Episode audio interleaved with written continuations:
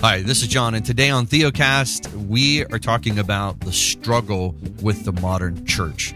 If you've walked in and you feel like it's plastic, it's cold, you feel disconnected, you look around and you feel like an alien. We want to talk about that and why we have those struggles. Stay tuned. A simple and easy way for you to help support Theocast each month is by shopping at Amazon through the Amazon Smile program. When you make a purchase through Amazon Smile, a portion of the proceeds will be donated to our ministry. To learn how to sign up, just go to theocast.org/give.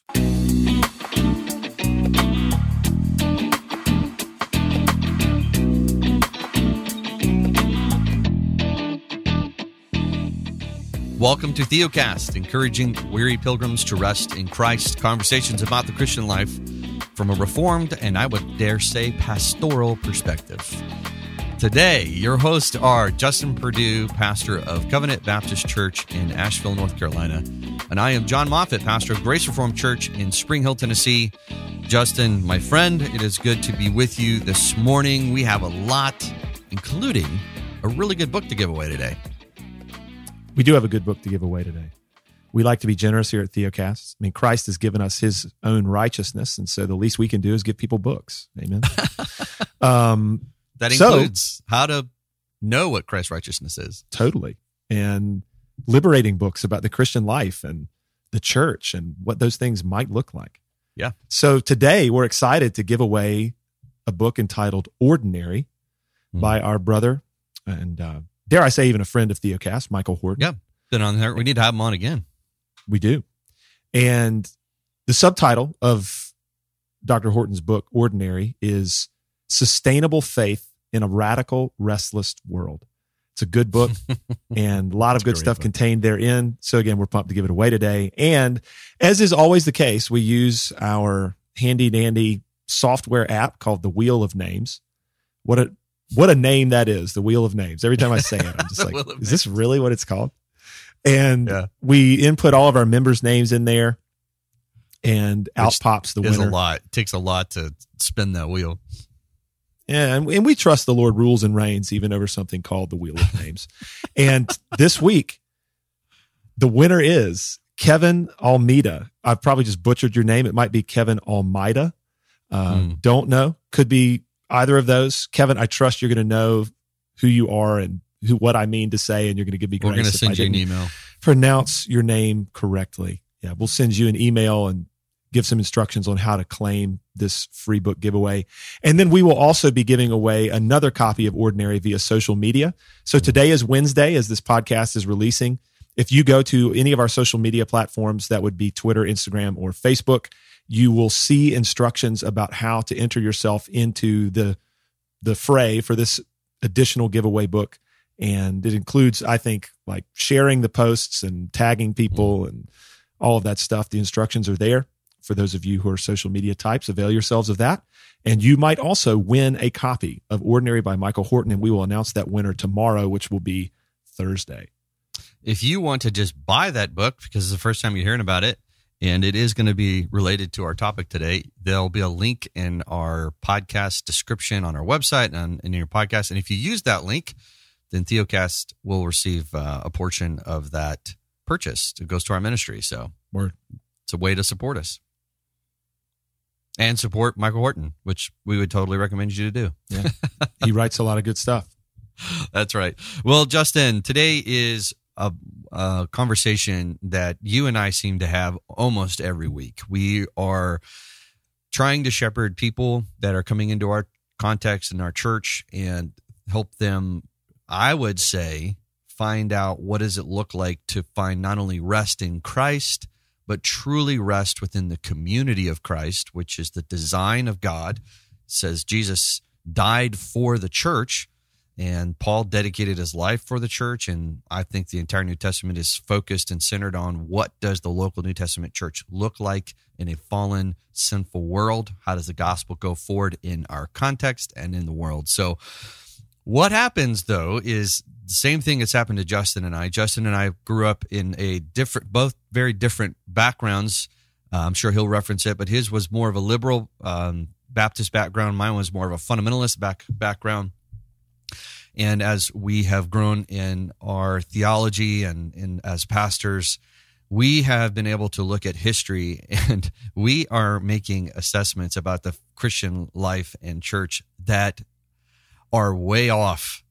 And they, they have, you, you talk about, um, you know, you you move 1% off of a line and you start walking that line for many years. And before you know it you're miles off the mark. And we are definitely miles off the mark.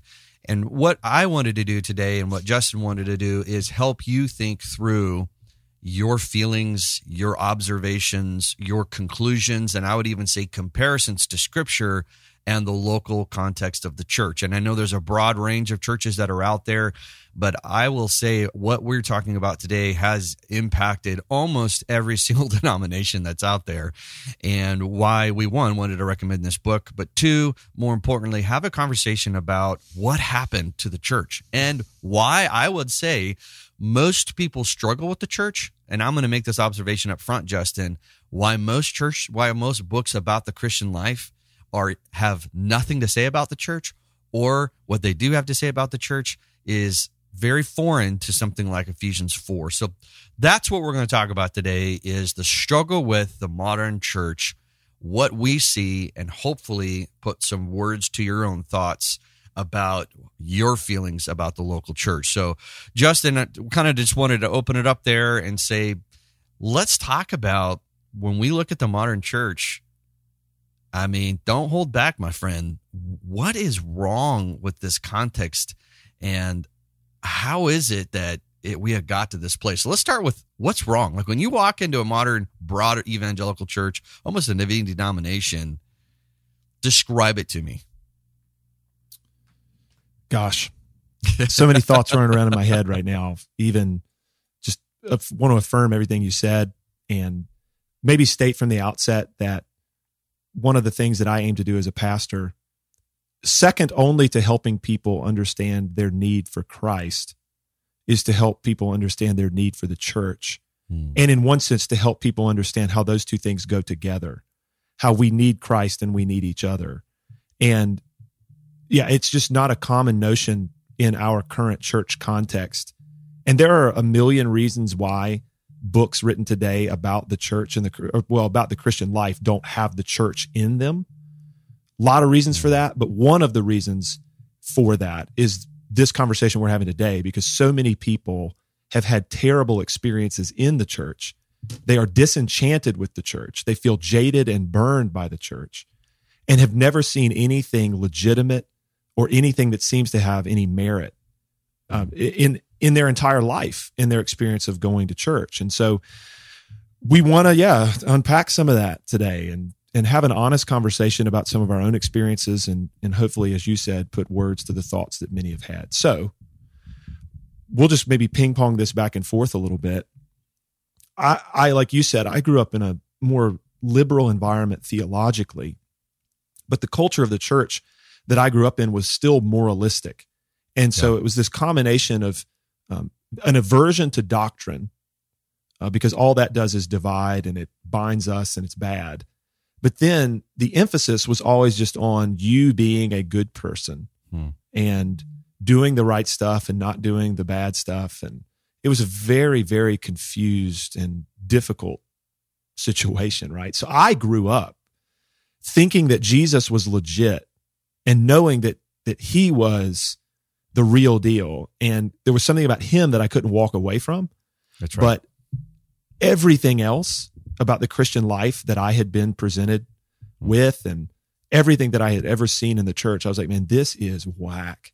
And I was incredibly disenchanted with the church as an institution uh, and even Christianity as a religion in light of everything that I had seen. So, yeah. I mean, I'll just outline a little bit of what I saw. And yeah. like I said, man, we'll go back and forth here. I think for sure, um, one of the things that stands out for many people is the fact that the church feels and seems to be very superficial, mm-hmm. that there is no like real admission of real grievous, heinous, damnable sins. Like all people or are happy struggles. Right. And, and we may get there in a minute. Like there's no place for the weak right? But Mhm. people seem to be very hesitant to admit the very dark things that go on in everybody's mind and heart, right? Like we know they're there, but you don't ever talk about them. You're happy to admit that you struggle with pride uh, or whatever, or maybe that you worry a lot, but you're not really happy to talk about things that are much maybe darker and more sinister um, that are going on inside of you. And there seems to be alongside this, John, a lack of an awareness of sin at the same time. Yeah. And so people seem to think that they're doing a lot better than they are. And so there's all this talk about all the things that we need to be doing and the things that we shouldn't be doing. And it's just almost full blown works righteousness sometimes in terms of the way that it's presented. And you look around and everybody seems happy to listen to that kind of talk. And your conclusion is, well, I guess everybody else is crushing it because right. nobody seems disturbed by the fact that we're just being told things that we need to do and things that we need to refrain from doing as though that's going to earn us righteousness before the Lord. And I guess all these people are doing well, but I know I'm not. And so then you're sitting there thinking, man, I'm I must be the only like unrighteous hypocrite of this whole bunch. And That's right. clearly this place isn't for me Mhm. uh, because apparently these people have it all together. You know, they they look put together, they're talking, they're saying the right stuff, they seem to understand themselves to just be doing well. And every time they pull the lever, it's trip sevens. And, you know, I'm just like, well, you know, I'm over here floundering and struggling with my own conscience. And I've blown it countless times this week. And if this is Christianity, then either Christianity is a sham or it didn't work for me. Mhm. And so then our conclusion is I, I'm going to go elsewhere Yep. because the church has nothing for a sinner like me. Yeah, it can also become personality driven. So those who have an outgoing, energetic, bubbly personality seem to be the ones that are always the the active good Christians, and those who seem to be quiet, introspective, or even melancholy can be the ones who aren't the good Christians, and it there becomes it's a divide. And I will tell you, um, this is true of of not just one denomination. We're not even going to pick on a denomination because we're going to explain how this really has influenced a lot. Um, of, of it, it's just changed the way the structure and the purpose of the church is supposed to be. But you do you walk into a context of a church, and the conversations are not on a familiar level, like the way you would talk to your brother or sister or your wife. Uh, they are on a very superficial level. How was your day? How was your week? You know, when there is a small group, the community groups tend to be really just social groups where you talk about social stuff. You're not talking about the real the muck of the of the Christian life. And you know, the qu- the prayer requests are like, well, I just feel like I need to pray more or you know, I've been struggling with this or my pride or that or you know, I need a new job and and what's really crushing you and what's going on in the depression that that is not allowed. And i've uh, had a man, a man in my church recently who talked about expressing some serious issues in his life in a men's group and they all looked at him like he was crazy. Or they'll just say well man you know you need to read your bible more and you need to pray and that's it that, that, that's the solution and so people don't share because if the if the if the response to everything is read your bible and pray more then why should i even tell you i'm struggling i already know the answer you're going to give me so i'm just not going to say anything and that way i won't be judged and i won't feel guilty about my own struggles Right. Yeah. What you're describing is a lack of legitimate community. There's a lot of, you know, language about community, and you might even have groups that bear that name. But to your point, there's no real admission of weakness. There's no real confession of sin where we are legitimately bearing our souls and talking about what's really going on. We all just kind of speak in this very calculated language because, like you said, we have either experienced this in the past or we've seen it happen to other people where they do confess legitimate sin and legitimate struggle and they are shamed, judged, or run out of town on a rail. And we leave that thinking, well, I'm never going to do that again. Or, man, I saw what happened to that person. I'm never going to do that that's because right. it just did not go well. Hmm. And in addition to that, I, I think that many of us have been in church contexts where we look around and we listen to what's being said and just the way the whole thing is presented to us. It's like this whole this whole project is about constant improvement.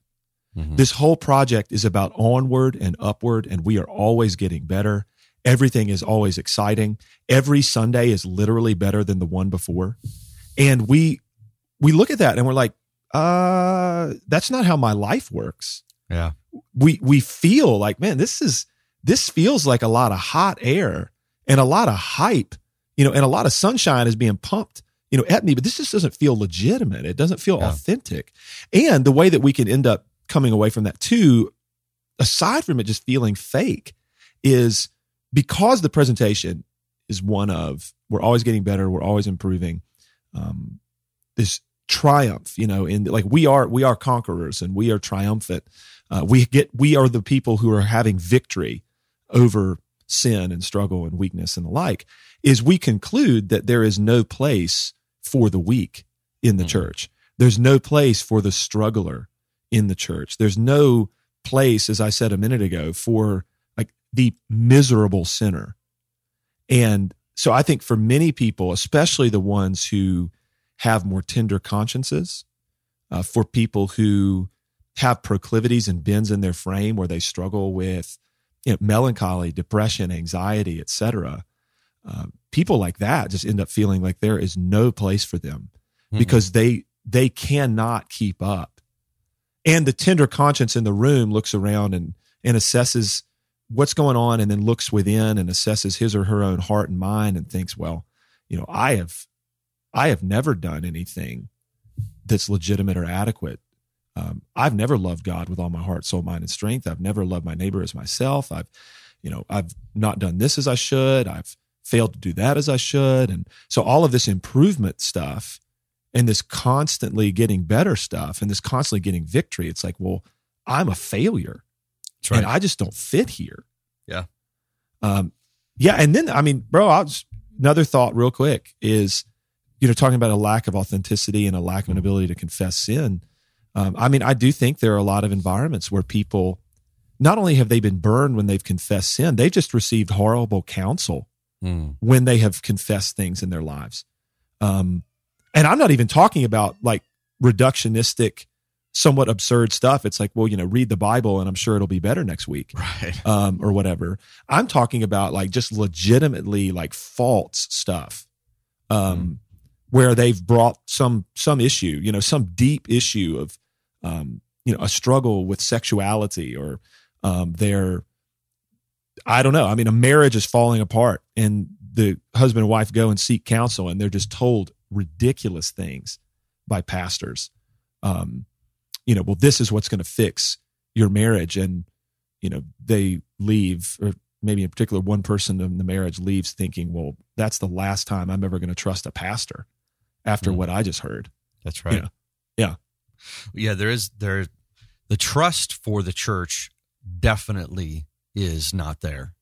Uh, we understand that the Bible emphasizes the church, the church is good, but what we experience in the church is not what we feel is right. Like there's feeling is a dangerous word to say, but you it's within your soul you feel this dry, this cold distance. Yeah. And yet you're yearning for this warm, compassionate connection to Christ and his body. When I was uh when I was first married, I started to sell this insurance. Um, and we would go to these conferences. And so we're at this conference in in Texas. And, you know, these people are making all this money and they're really talking to us about how do we can make money. And, you know, I'm trying to just get through college and I'm just trying to sell this insurance on the side so I can make money. And man, they are hyping it up and it's like bumping music and we're jumping and we're clapping. And, you know, it's everything is high, high, high energy and a ton of emotion. And so you go walking out of there at the end of that conference and there's one conclusion that is on your mind like everyone around me is successful everyone around me is doing it and if i want to do it it's up to me and i Yeah. walk out of there going all right if i try harder and i be better and i work longer i can be like that and that is what church feels like You- It it's, it's high energy it's pumping and the pastor basically tells you all of these amazing stories and at the end you go all right if i try harder this Yep. week i can be like that Yeah. Like it, it ultimately at the end of the day depends upon me. Mhm. And that can be presented in a number of ways. It can be in this quasi prosperity way, but it also can be in this um, way where we're we're told that we need to be more disciplined and our lives will go better and we won't sin as much and all those things. And it's kind of like a, a smack on the backside and go out there and don't disappoint God, Mhm. you know. And uh, we leave ultimately discouraged because again we think, well, this clearly depends upon me at least in some measure, and my life isn't going that well, and I'm still struggling. So I must be messing this up, and God is displeased with me. Mm. And so, yeah, we leave exhausted and not encouraged. A couple of other observations, just really quickly from me. These are not related at all. So I'm going to do the best that I can here. Another thing that I think is hard for people is that whenever they have raised concerns in the church, those concerns have been met with pride, defensiveness, and condescension rather than humility, patience, grace, and charity. Mhm. And that's sad, right? Because I know you and I, John, have had this conversation offline many times about how we we will fail in this because we're sinners too. But one of our chief aims as pastors in our respective churches is to meet the concerns of our people and even critiques that are raised, um, or when somebody comes to us and they're just really they've been hurt by us or whatever it is, to aim to meet that with humility and charity and grace and patience rather than being proud and defensive. And and I think pride is only fueled like that that flame of pride is only fanned and there's gas poured on that fire by a lot of the kind of pietistic you know culture that exists in the church that tells you you know you will be doing better if you are disciplined and if you apply yourself in these particular ways and people think that their discipline and their devotion and their dedication is what has gotten them to where they are and they i do think don't want to impugn people's motivations but i think end up looking down upon others who are not doing as well as they are Mhm. and are just unable to kind of hear uh, from people um, that that may raise legitimate concerns before them. The last Yeah. thing I want to say, Holmes, before we move forward Yeah. in terms of struggles with the church is this: um, when we go to services, it seems that the entire thing, or at least most of it, is aimed at the non-believer to try to bring the non-believer in, and what that means is that the gospel in particular the way of salvation you know christ for you that is almost exclusively preached to the non-christian. Yeah. and in order to get them to make that decision to trust in christ but then when it comes to the christian life and the day to day and the week to week once i am in really all i'm getting is a bunch of instruction on how to live better how to improve five steps to this. Here are things that you need to flee from. Here are ways to be disciplined. And i end up being exhausted by that because i'm not actually given jesus in the service. I am maybe at best in a situation where jesus is assumed. Like yeah we all believe the gospel but we're hmm. going to talk about how you should live today and so our experience of church is not one of rest it's not one of being reminded that Christ is our righteousness. It's not one of being comforted in the Lord Jesus Christ and thereby being motivated to live out of love and joy and gratitude. It's really, I mean, a, a culture that's driven by guilt and shame and fear and dread and judgment uh, for the Mhm. believer. Um, and Christ is really only held out to somebody who has not yet believed. And then it's almost like nobody would ever say it this way. I mean, Stephen Furtick did recently, but I mean, a lot of people go to churches where it's kind of like, yeah, if you're a Christian, this church isn't for you. Hmm. If you're a, this church is for the non-believer, man. Like if you're if you're in, we got nothing for you here. And it's like in some ways we might almost do people a service if we were just as honest as Stephen Furtick is in saying that this church elevation doesn't exist for the Christian. You know, this church just exists to bring people in uh, because in many churches that's how they function anyway. And the Christians are sitting there starving and are sitting there discouraged and dry because they're not being given Jesus, who is their life. And apart from him, they can do nothing. If you're new to Theocast, we have a free ebook available for you called Faith versus Faithfulness, a primer on rest. And if you've struggled with legalism, a lack of assurance, or simply want to know what it means to live by faith alone, we wrote this little book to provide a simple answer from a reformed confessional perspective. You can get your free copy at theocast.org slash primer. Well, the question then becomes how did we get here? Uh, we're going to talk about what we think the biblical church looks like as part of what this podcast is about, thinking things from a reformed perspective. And uh, we, we will get there eventually. But we want to talk about how we got here. Sometimes it's helpful to understand and deconstruct and pull back the structure of a church or the structure of anything and ask, why was it built this way?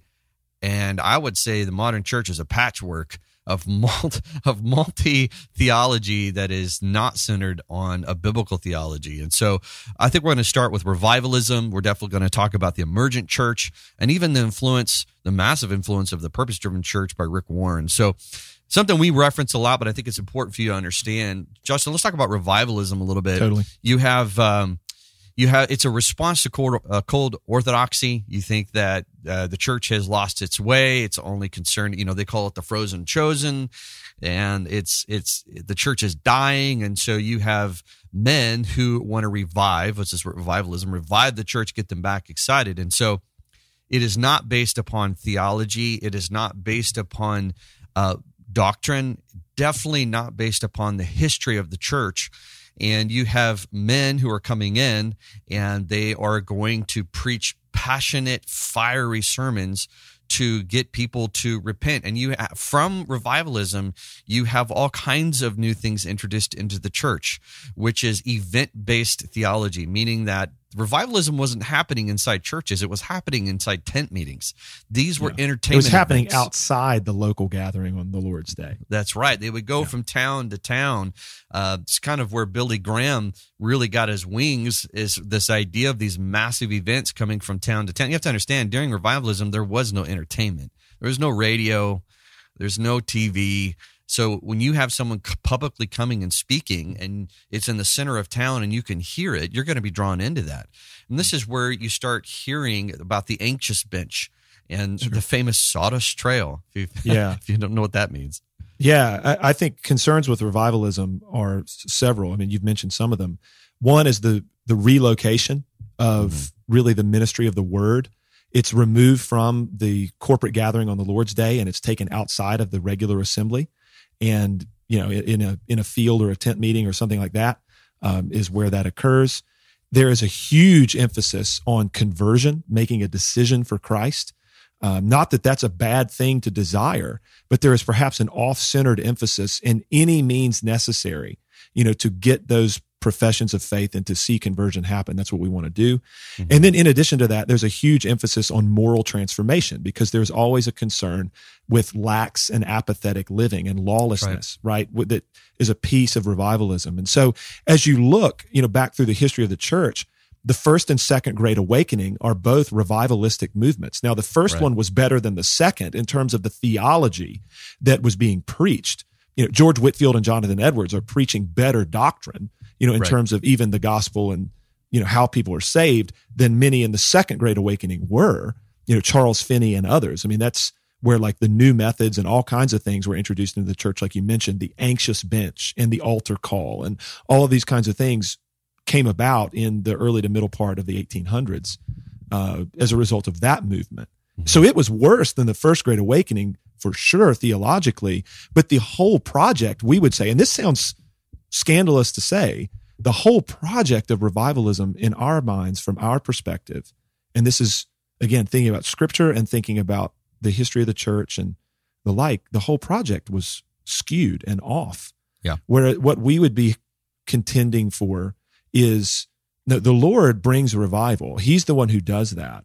And he's going to do it through the means that he has given us. And he's going to do it through the ordinary means of grace that are a piece of the corporate reality of the gathered church on the Lord's day when we gather for the preaching of the word, the administration of the sacraments, for prayer and for song. That's right. And we trust him to do his work there rather than kind of using these other more extraordinary measures you know, to bring about what we say is a work of God.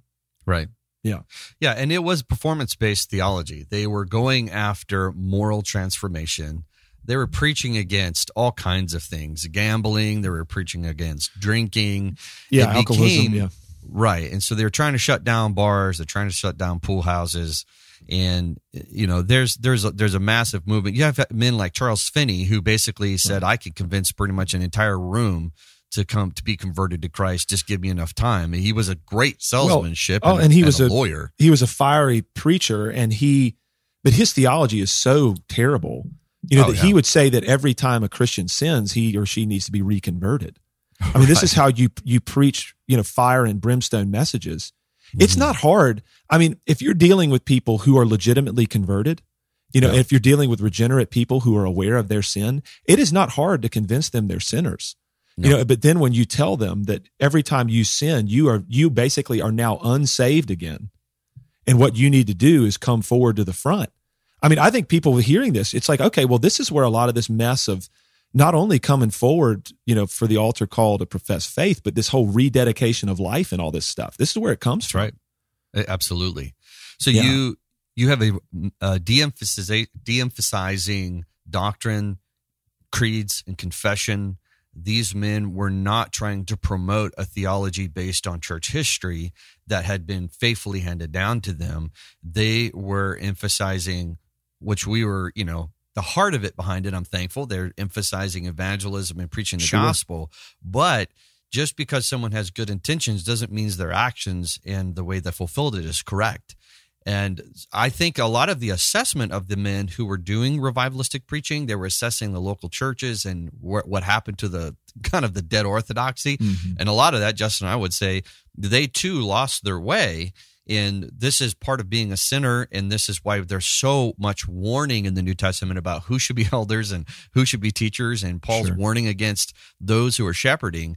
Uh, but the, the response had such a ripple effect. I mean, the wave of this has influenced church history hugely uh, hugely. Millions and millions of churches and, and christians have around the world have been influenced by this revivalistic movement. So we're going to move forward a little bit. And revivalism starts to take shift and change where you're starting to see a de-emphasis, uh, de-emphasizing of doctrine. Um, even theological schools are becoming they're dying because men are not seeing the necessity of being well trained in church history and in the languages and in doctrine. And all of a sudden you men who are performing well and know how to articulate themselves well or are high energy i would even say good salesmen Yeah. you start to see the shift. And where the shift i think in the 90s explodes is in the emergent church which for a while it was really hard to like even pin down what does the emergent church even mean. Yeah it's kind of a big tent Right. But, you know, Rob Bell is really big in this. You have Mark Driscoll coming out of it. But understanding this is, um, the emergent church was dealing basically with postmodernism. And what they are trying to fight against and what they are really pushing back against is, uh, resonating with people in the early 90s, in, in, in the 2000s, where you had cold, hard facts, and that was cold and distant from our culture. They wanted something that was more warm and, and inviting subjectivity versus objectivity or spirituality over religion. I can remember that. I don't want a religion, I want a relationship. And it's mm-hmm. images versus word or outward versus inward, feeling versus truth. I mean, you can kind of go on, but this is what the emergent church really drew in this younger crowd and it changed the total. Eh, they created these massive communities, these people who were excited, churches exploded. But as uh, Justin had said, the entire experience came more about how do we draw in a bigger crowd and how do we draw it in and be relevant to the culture? And it became all about relevancy. It did not become about faithfulness to the Word of God, uh, allowing the Word of God to convict people of sin, leading to the hope of Christ in the gospel. It became more about how do we help people have an experience of God? And the mm-hmm. experience became the primary driver of what church looked like. Yeah. One other piece of this in terms of how did we get here, I'm going to use a few words and define them. The current church context and the things that we're describing today are in part a result of triumphalism. And Yeah. that again is a way to describe this onward and upward, always improving dynamic. The current church context is a result of pietism, which is a hyper focus on how we are doing, on our affections for God, on our disciplines, our obedience, and our performance. So it's this very inward, very introspective posture That has certainly characterized the church. So you combine that with a triumphalistic perspective of you're always needing to get better. And then you're hyper introspective and always assessing you and your affections and your disciplines and your obedience. That's a big piece of how we've gotten to where we are. And then in addition to that, all of this, the triumphalistic stuff and the pietistic stuff is a part of a larger theology of glory. You know, Mhm. again, it's it's that we're strong, we're getting better, we're getting victory and all of that versus what has historically been understood as a theology of the cross that says that we are in fact weak still. You know, yes, Right. Christ is strong, but we are not. You know, Mm. We are weak, we are needy, and that is where the grace and mercy of Christ is made manifest and obvious as he meets us in our need and our weakness. And that right now, not only will we be weak, we will suffer, Mm. but there is a glory that awaits us. Uh, that kind of theology has just gone by the wayside in most right. churches today, which is what has resulted in something that we were describing earlier, where there's just no place for the struggler. There's no place for the weak. There's no place, dare we say it, even for the sinner. Certainly not the miserable sinner, as Augustine would have called us. You know, Augustine was lambasted for uh, propagating what many called a miserable sinner version of Christianity. Mm. And it's like, well, I mean, if, if we're going to be lumped in with him, I guess guilty is charged um, to say that, yeah, we are miserable sinners Hmm. and Christ is our only hope. But that's, That's not what's been heralded to many of us, you know, in our church experience. And it's left many of us jaded and disenchanted That's right. and feeling like the church just clearly is not for us. That's right. I will, uh, to Justin's point, he just introduced you, if you're new to Theocast, to two really important subjects that we cover a lot in our description in our podcast. There will be links to a podcast for both of those. We did one on the theology of the cross versus theology of glory and triumphalism.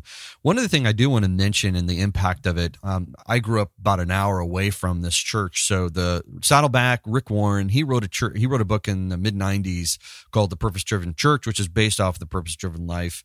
And I, I don't know if people understand the influence and impact of that book, but that church, that I mean, that book is listed in the top 100 books uh, Christian books that have changed the century. And, and, and really, in many ways, people understand like the, the church in general shifted because of what, what he wrote.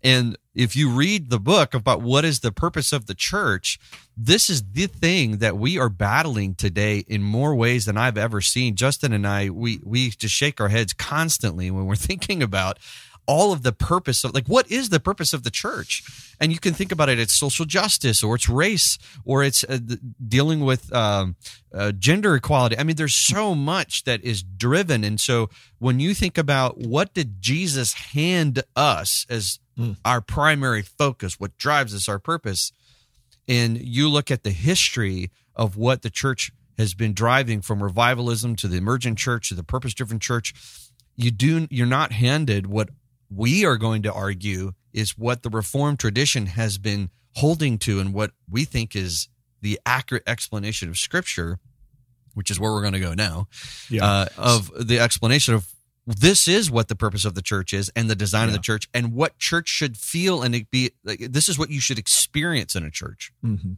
So, in short, the church is about Jesus and the people who need him.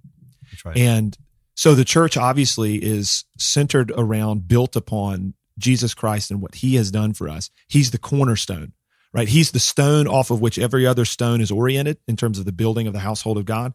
And he is the one who bears the weight, right? Like he is the one who has accomplished everything that we need. And so we begin with Christ. We emphasize what he has done for us that we receive by faith.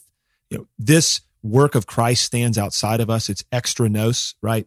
And we're always looking to him for our righteousness and for our forgiveness and our absolution. We are absolved of guilt because of what Jesus has done. So we herald that message. And alongside that, we say not only do we need Christ, it's very clear in the New Testament that we need each other.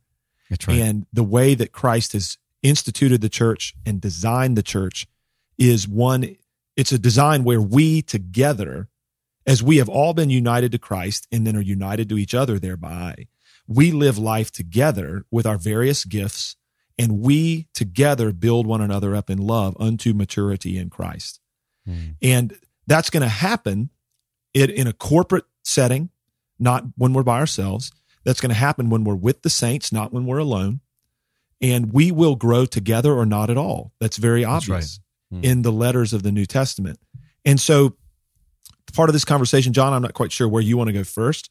Yeah. But one of the things that we emphasize regularly is the gathered church, because we need to understand that the New Testament epistles are all written to congregations Mhm. or they are written to pastors with the congregation in view, a la First, Second Timothy, and Titus, right? Mhm. And thereby, the exhortations in the New Testament, I mean, practically all of them are corporate in nature. You know, Yeah. the yous in the New Testament are plural, And the exhortations are to people, groups of Christians who are living life together. And we sadly often just kind of rip those from their context and assume that they're all individual That's right. exhortations, but they're Mhm. not. So the church gathered is is a reality that the New Testament upholds all the time. And so the exhortations about the word of God or about the sacraments or about prayer or singing or any of that are to take place within the context of the gathered body when we're assembled. And that's what the reformed have always historically referred to as the ordinary means of grace. Right. So the way that we're grown in the faith primarily is by gathering with each other. So and then partaking of these means of the word and the Lord's table, baptism, prayer, and the like. Mhm. And God uses that over the course of a lifetime to do things that we could never have imagined that He would do in our lives. Right. I want to mention several verses that I think Please. are not emphasized. You're not going to hear a lot of sermons on these. These are not uh, verses people memorize, but these are what I would call verses that the New Testament writers use to structure what life looks like after conversion. Like when you are adopted into the family, what does family life look like in the house of God? I can tell you what family life looks like in the house of Moffitt, and we have ways in which we function and, and we gather and how we care for each other. My family, we don't live independent of each other. It's not like we pass each other in the hall and say, How's your day going? Uh, that's not how we work in the Moffitt house. And in. God's house, He's very clear in what He wants. And this is why I feel so. I'm not angry at the modern church. I'm not mad at the church. What I what I want to say is my heart is broken because what God has given us we've seen to abandon and so many people are drowning in their own despair and they're so lonely and they're so exhausted by sin. So mm. listen to some of these instructions that God gives the writers of the New Testament to help us understand. And we'll leave, I'll leave Ephesians for the end, Justin, because I know that you and I are going to probably want to bounce off Sure. of that. We're probably going to have to even leave Ephesians 4 for our the members podcast because we're running out of time here. so. But Yeah. listen to these ver- like we'll just start with even James. When James says confess your sins to one another, that that is not something the local church. I mention this every Sunday from my pulpit. I say, listen, we want to take the word of God serious, and James says to confess our sins to one another. Why would we Mhm. do that? Because what's the fastest way to create equality within a group of humans? Have everybody admit that they have all failed. That's Exactly. immediate equality. I don't care what gender you are. I don't care what race you are. I don't care what income you have. If you're an equal need of God's grace, and how do we know that? Because we confess our failures. But here's another thing like, we do not see dependence on the local church. Mm. We see dependence on our efforts and ourselves. But listen how the writer of Hebrews says this. For instance, he says, um, obey your leaders and submit to them, for they are keeping watch over your souls as those who will give an account to them. Sorry, to this with joy and not with groaning, for that would be of no advantage to you. Justin, we don't hear this explained, preach, and and really put out there as a as a protection and a place of rest, saying, "Hey, listen, Yeah. rightly trained elders and selected Mhm. elders are there Mhm. for your benefit." No, we're staying in the book of Hebrews because I know we're going to save Ephesians. Ephesians chapter 10, 19 and following. I'm not going to read all of it, but the, the writer says that because of Christ, you know, and the access we have to God and the confidence that we have before God because of what Jesus has done, he says, let us hold fast the confession of our hope without wavering, for he who promised is faithful. And let us consider how to stir up one another to love and good works, not neglecting to meet together, as is the habit of some, but encouraging one another, and all the more as you see the day drawing near. That that text, those few verses are just dripping with corporate language. Let us, you know, consider how we can stir one another up to love and good works. Let us hold fast to the confession of our hope because God's faithful. All those things. And then let's not neglect to meet together. Let's assemble. Right. Well, to, to And- even to that point earlier in, in chapter 3, verse 13, but exhort one another every day as Yeah. long as it is called today, that none Amen. of you may be hardened by the deceitfulness of sin. Right. No. Amen. And there are so many other passages that we could go to. We're running a little bit short on time. The Yeah. last comment that I might want to make, or that I do want to make, that was an absurd way to say it, Mhm. before we move over to the members portion of the podcast, is that you know, as we, in the context of the church, in the context of legitimate community, as the gospel is preached and heralded faithfully week after week after week after week, and we all understand who Christ is for us and what he did for us, what that produces, this is to your point about the confession of sin. It produces a culture in the church where honesty is the order of the day Yep. and where we are we are, we are confessing our failures and our shortcomings and it's actually safe to Mm. talk about the things that are really going on in our minds and hearts because nobody's going to be shocked we have a robust enough understanding of sin that we understand that we all do things and think things and desire things that are evil and we understand that our own performance is not where our standing before the Lord lies. So we can encourage each other in the faithfulness of God to us in Christ. And so the gospel creates this kind of authentic community Mhm. where these things are taking place. And I think that's what all of us are starving for. And I know that by the Lord's grace, John, that's what you and I, along with our other elders in our churches and our people, we together are aiming to see those kinds of things happen, you know, at Grace Reformed Church and at Covenant Baptist Church. And we Amen. pray that they will and will continue to. Well, I have a lot more to say. We're running out of time. 45 minutes, we've hit it. So let's go ahead and move over to our members podcast, which will be changing very soon. Stay tuned for that. We have a whole new ministry coming out, which will allow you to take this conversation that Justin and I just had and gather with other listeners and discuss all of your questions and encourage one another locally and online. So stay tuned for Semper Reformanda. It's coming your way. We're excited to launch that and a new app with it. I know, but just I'll throw that out there. Here it comes. Just throwing Uh, all kinds of stuff. Yeah, but we do need to have a further conversation on what does it look like? What does the local church look like? And so we're going to continue to do that. If you want to know more about that, you can go to theocast.org and you can learn more about one, how to support Theocast, but two, join in on this conversation that we're having about continuing the Reformation, helping the church go back to its roots, focusing in on Christ and each other. And uh, we'll see you over there. And for those of you who are listening, we'll see you next week.